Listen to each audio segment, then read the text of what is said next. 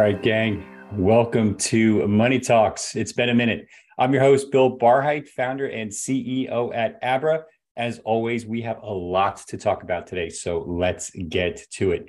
Most of what's happening in our world this week is either uh, regulation, uh, interest rates, money supply, or some combination of of the two. Uh, we'll talk about bond markets. We'll talk about the SEC. We'll talk about European Parliament.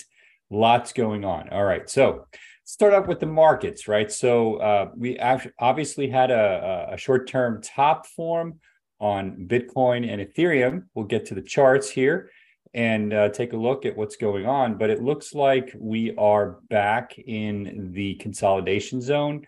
Bring up the chart. Here we go. So you can see here, uh, let's see. So Bitcoin is back to 28,150. Ethereum is down back down to 19,100. Both in the previous short-term consolidation zones that they were in last week. So we can see if we go back to April 14th, which was a week ago. Uh, let's see right there. Uh, well, actually, last Friday, uh, Bitcoin was actually uh, reconsolidating after this move higher, and it's clearly pulled back. We expected a pullback to 29,000. Uh, we did do a show last week, but clearly, if I had, I would have said I, I expected a pullback to 29,000 after this run up because it was a quick one. Uh, actually, on lower volume, which we don't like to see, we like to see run ups on higher volume, like we did in mid March right? So you see over here, March 12th through the 17th, significant move higher on um, on Binance for Bitcoin. That is super bullish. Obviously, any move higher is bullish, but when the volume doesn't cooperate, you can see here at the bottom of my screen that let me see if I can zoom in a little. You can see here at the bottom of my screen that the volume has come down significantly on the trading side versus uh, versus mid March that is not necessarily bullish or bearish, but it tells us that the market may be lacking conviction in the latest movement. The other thing to keep in mind is the amount of Bitcoin being held by long term holders is going up significantly. And what that should tell you is that the amount of Bitcoin available for trading is dwindling. And that's actually super bullish long term. Now, Ethereum had its upgrade to um, uh, Shanghai, which unlocks staking. Now, many people considered this to be bearish for uh, Ethereum. I actually thought the opposite was true because many people who would be afraid to stake because they couldn't get their Ethereum out will now be staking Ethereum. And the numbers are playing this out. If you look at the number of people who have withdrawn their Ethereum versus the number of people depositing Ethereum into staking nodes now, uh, the number of people depositing into staking nodes seems to be surpassing the number who are withdrawing. And that is exactly what I expected to happen. Long term, that is very bullish for Ethereum. I expect Ethereum staking volumes to become commensurate with other uh, staking based protocols. Ethereum uh, staking volume volumes were lower simply because uh, Ethereum was locked up or I should say, staked Ethereum was locked up. We'll talk about Abra and staking in a few minutes. Okay. So, what do I expect from here? Well, my reading of the tea leaves is one, I have no idea. Uh, and two, if I was a betting man, I would bet that we may consolidate here uh, for a few days uh, going into May, get a small leg lower, and then head towards new highs, which for um, uh, Ethereum would probably push us towards 2,500 and for Bitcoin towards 33,000. Uh, I, I do see uh, you know more money printing, more liquidity in the system coming from the Fed.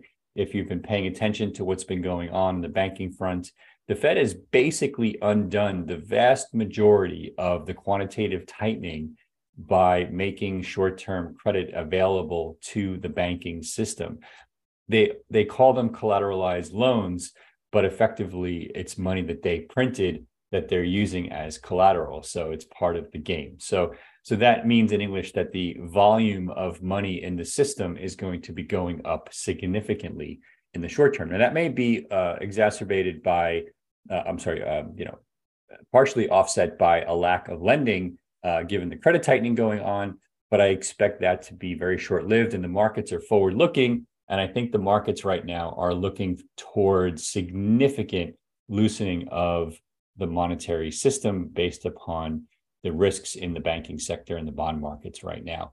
Bond, bond yields are clearly moving down. The dollar is structurally weakening.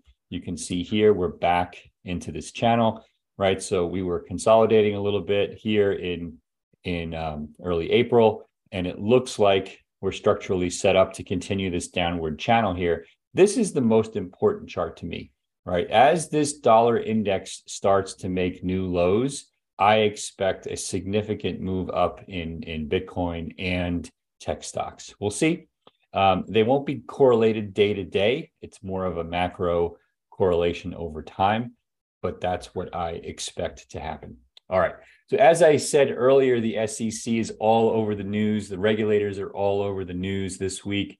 Here, um, I'm going to stop this for a second, just give you my commentary. So, so the uh, U.S. SEC uh, Chair Gensler would not actually say, when pressed by Congress, whether Ethereum is a security or a commodity. The CFTC, the sister organization to the SEC that actually oversees commodities regulations in the United States, has clearly stated that Bitcoin and Ethereum and many others are commodities the head of the SEC seems to publicly state the opposite on a regular basis, which means that it's very difficult for companies trying to operate legally in the United States to know what to do when our own regulators are giving us conflicting guidance as to what is a commodity and what is a security.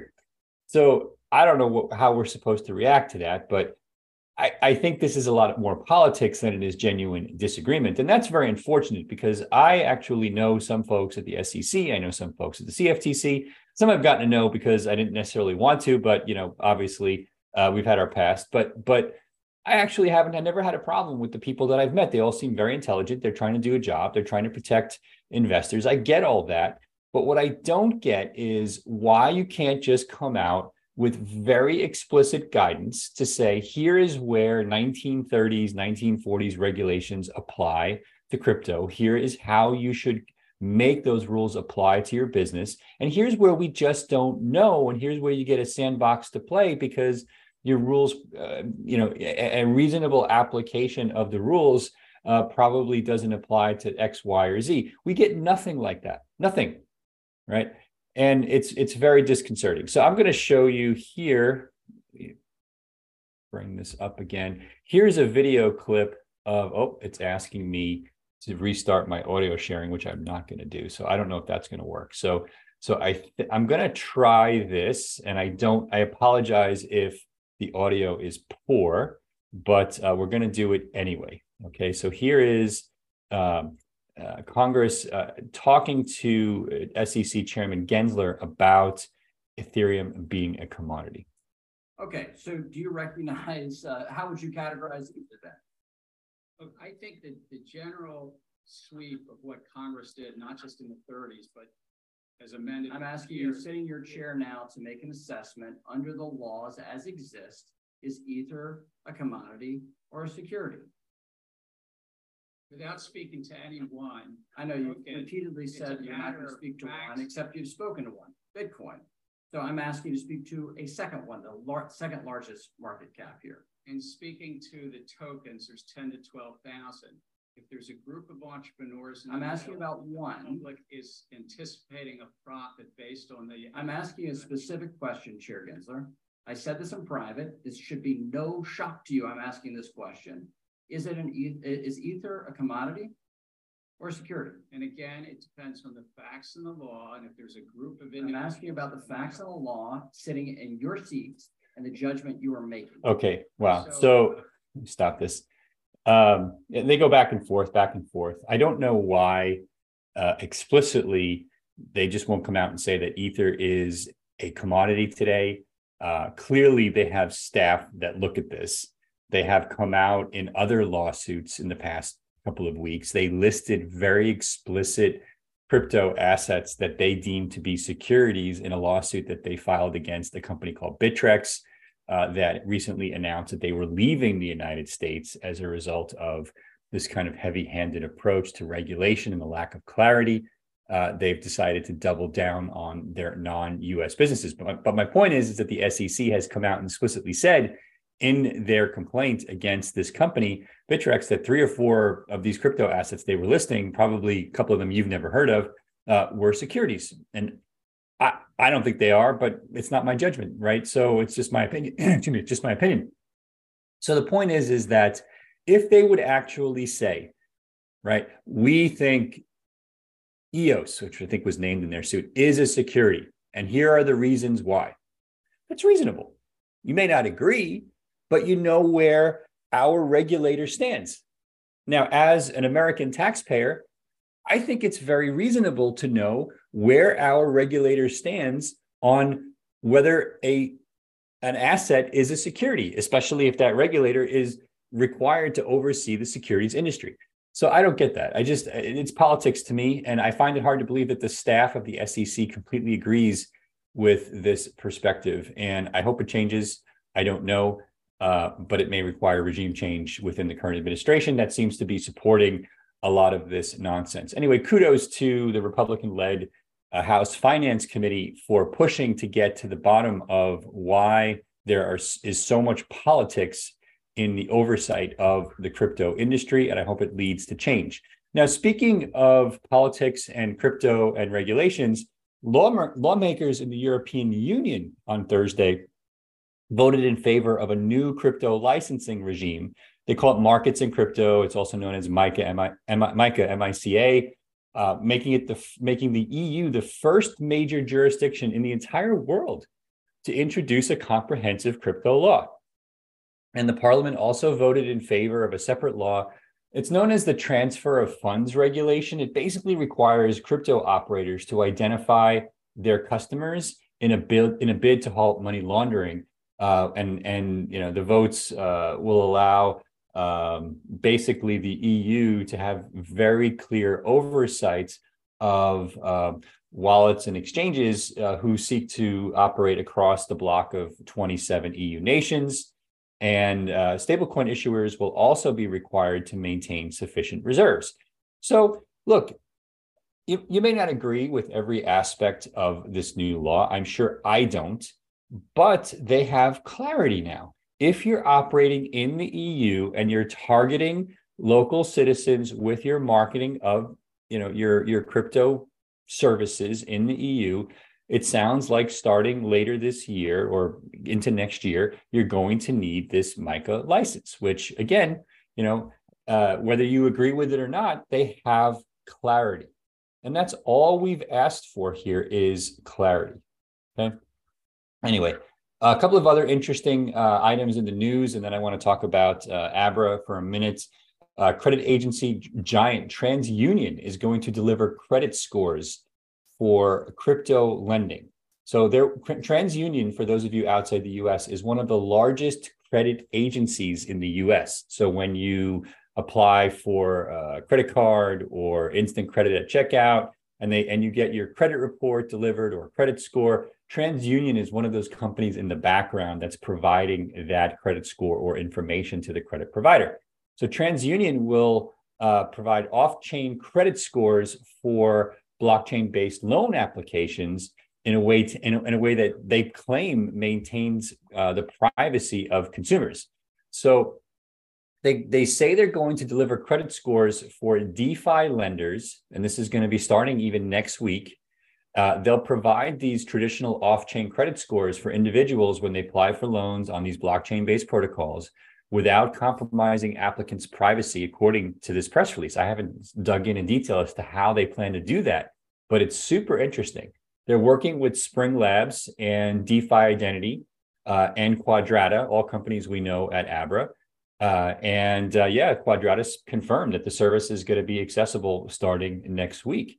So as Abra moves more and more in the direction of DeFi, which is something we'll be talking about on uh, Money Talks most likely next week. I'm looking at the calendar here. Next week is April 28th, and I think that's the day we're going to do a very interesting uh, episode of Money Talks and show you some really cool new stuff that many of you have been waiting for. But anyway, I think that Abra is going to be in a position to take advantage of this. And I'm, I think this is a smart move for uh, for the DeFi companies that are uh, or protocol companies that are embracing uh, this credit model because it will enable uh, different types of lending, including under collateralized and over collateralized at the same time. You could even see this getting into more traditional assets like mortgages over time, which is a little bit problematic since mortgages don't sit on the blockchain. But anyway, uh, it is an interesting announcement, and we'll see uh, how how this unfolds over time. All right, good stuff. So, all right, let's get back to uh, to Abra. So, a couple of things I want to talk about. So, I mentioned the Shanghai upgrade uh, for Ethereum. Uh, the implication for all of you is that Abra is going to be unlocking your staked ETH. Now, when I say Abra, um, what I mean by that is when you stake Ethereum in Abra Boost, you're actually staking that Ethereum on a node uh, through an Ethereum node uh, through a company that uh, Abra works with that manages those nodes. So, you know, one ETH staked, you know, uh, one ETH going directly to a node at a staking partner for Abra. Those staking partners are unstaking that Ethereum in the coming days and weeks. And we expect to be able to make that available to you in the mid-May uh, timeframe. So let's say three, three-ish weeks from now, uh, you will be able to get your Ethereum to out of Abra. That's in line with what most other companies are doing because it takes, in some cases, a few weeks to get the unstaked Ethereum out anyway. And in our case, we expect to make it available almost immediately in three weeks once it's available. So hopefully that math makes sense to all of you. So those of you reaching out to support to ask when your staked Ethereum is going to be available for withdrawal, you don't need to ask anymore. And by the way, you're totally fine to continue to earn your uh, rewards on Boost and leave your staked Ethereum as is where it is. You don't need to take any action whatsoever. If you do want access to your staked Ethereum, you'll be able to process your withdrawal then when we make it available. So super exciting there. As I mentioned, I believe next Friday we're going to be doing. You guys going to confirm? I got my guys in the background here. Yeah. So I think next Friday we're going to be doing a really interesting uh, episode of Money Talks. We're going to demo some new stuff for you probably in i'll give a little bit of a way. We're looking at some stuff maybe in the defi space maybe in the nft space maybe related to how cperks might fit in to all of this. So you're definitely going to want to tune in uh, for money talks next week.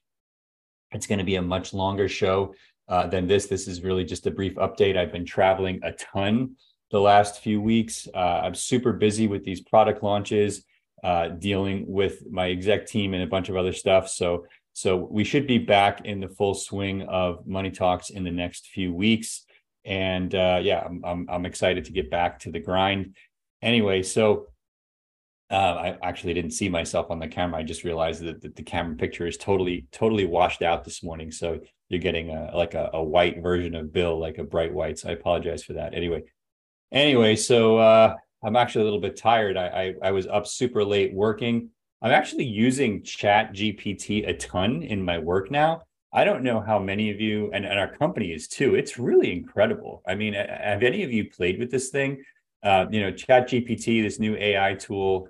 Um, you know, so you know, it, it I mean, we we use it to basically draft uh, memos, to draft you know emails, to draft legal docs to and then we'll basically hand them off to marketing or legal or engineering and it just saves us a ton of time. So if you're not integrating this stuff into your to your business or daily life i, I highly recommend it. And you know i know some folks in our engineering team for example are starting to use some of these tools to do code generation which makes the development process and development cycle much much faster. So so anyway so hopefully hopefully uh, we'll be able to talk some more about AI and where it fits in in the crypto space. It's something I'm really excited about. I got to attend uh, Peter Diamandis's uh, Abundance 360 uh, a few weeks ago, and half of the event was about AI, and it was super motivating. I learned a ton. I, I did take classes in AI many moons ago, decades actually, and and it's it's awesome to see uh, how um, the the computational capabilities of uh, the planet have evolved to enable all the things that we talked about back when I was a kid. So, So it's all happening, it's all coming now. And I think that as it relates to financial markets, it's going to enable real time decision making. It's going to enable better decision making, more informed. You're going to see real time data start to integrate with things like Chat GPT uh, so that it can make more intelligent decisions for you or recommendations for you. Uh, I'm, I'm really excited about it. A lot of people are worried about this kind of dystopian future. I, I'm not. I, I actually see this as as tools. Even when we reach this kind of point where it feels like these tools are smarter than we are, it still doesn't scare me. These things have an off switch. They're machines, and and uh, I I uh, you know, like like I said, I don't buy into the dystopian future that some of my brethren have been saying. We need to slow this down, and I just it's first of all, it's not going to happen because you know if you look at the competition from China and Eastern Europe and other parts of Southeast Asia and Japan, they're moving full steam ahead on this stuff. And, and we need the US to lead and we need we need Western Europe to play a big role in this. And we need the competition on the planet for this to, to, to basically help bring more people into uh, you know the, the middle class uh, of, of, of the planet. I think Africa uh, is going to play a huge role when it comes to the next generation of information technology. And I think a lot of it is going to be AI based. You're going to be hearing this term prompt engineer over the coming weeks. What is a prompt engineer? A prompt engineer is somebody who basically understands how these AI systems work insofar that they can craft questions for chat gpt and other systems midjourney whatever that actually make the results as useful as possible to the entity that needs the answer so more to say on ai in in the coming weeks really excited about it we're using it at abra I know many of our partners and and even competitors I've spoken to. We we we all talk. Uh, they're they're using AI tools in their business now as well, and I'm sure all over Wall Street people are starting to look at this thing. I I saw an announcement from Bloomberg where they're actually porting a lot of their data into a forked AI tool that they created for real-time decisioning that they're planning to make available through to their Bloomberg terminal subscribers. So there you go right? Um, you, are going to see this all over the place on Wall Street, financial services, engineering companies, um, et cetera, et cetera. Okay. All right. So, so that's AI. Uh, I was also up late. I was watching the Warriors last night. I know we've got a lot of folks. Uh, I see that we, we always have a lot of folks from the Philippines here. Uh, I don't know why historically, but we do. And a lot of folks from, I see from Bangladesh and from India and from, from the UK. And I know that the NBA is huge all over the world. I'm a huge fan. My two, my two kind of non work sports passions are are basketball and Formula One. Anyway, my Warriors finally won a game last night, and so uh, so that's got me a little little happier this morning. Uh, it was a miserable first couple of games, and then they ridiculously uh, um, uh, suspended Draymond. I mean, I don't know if you saw this play. I don't even want to talk about it. It was so infuriating what happened when he got suspended. But um, anyway, you can you can just do Google Draymond Green, and you'll see what happened. It was ridiculous but anyway, so uh, it's going to be an interesting weekend to see what happens there. And look, I don't know what's going to happen in the next few weeks with uh, with a lot of these securities issues. I think the, the House Services and Financial Services Committee keeping them in check uh, makes a lot of sense. Hopefully, that will pay dividends to the entire industry in the coming months. I don't know. We'll obviously report to to you as we see things unfold in in real time and let you know what's going on. All right, so that's a quick update. Next week is a big one. You do want to be here for Money Talks next week. Get your Abra app updated. Go to the App Store, download the current version.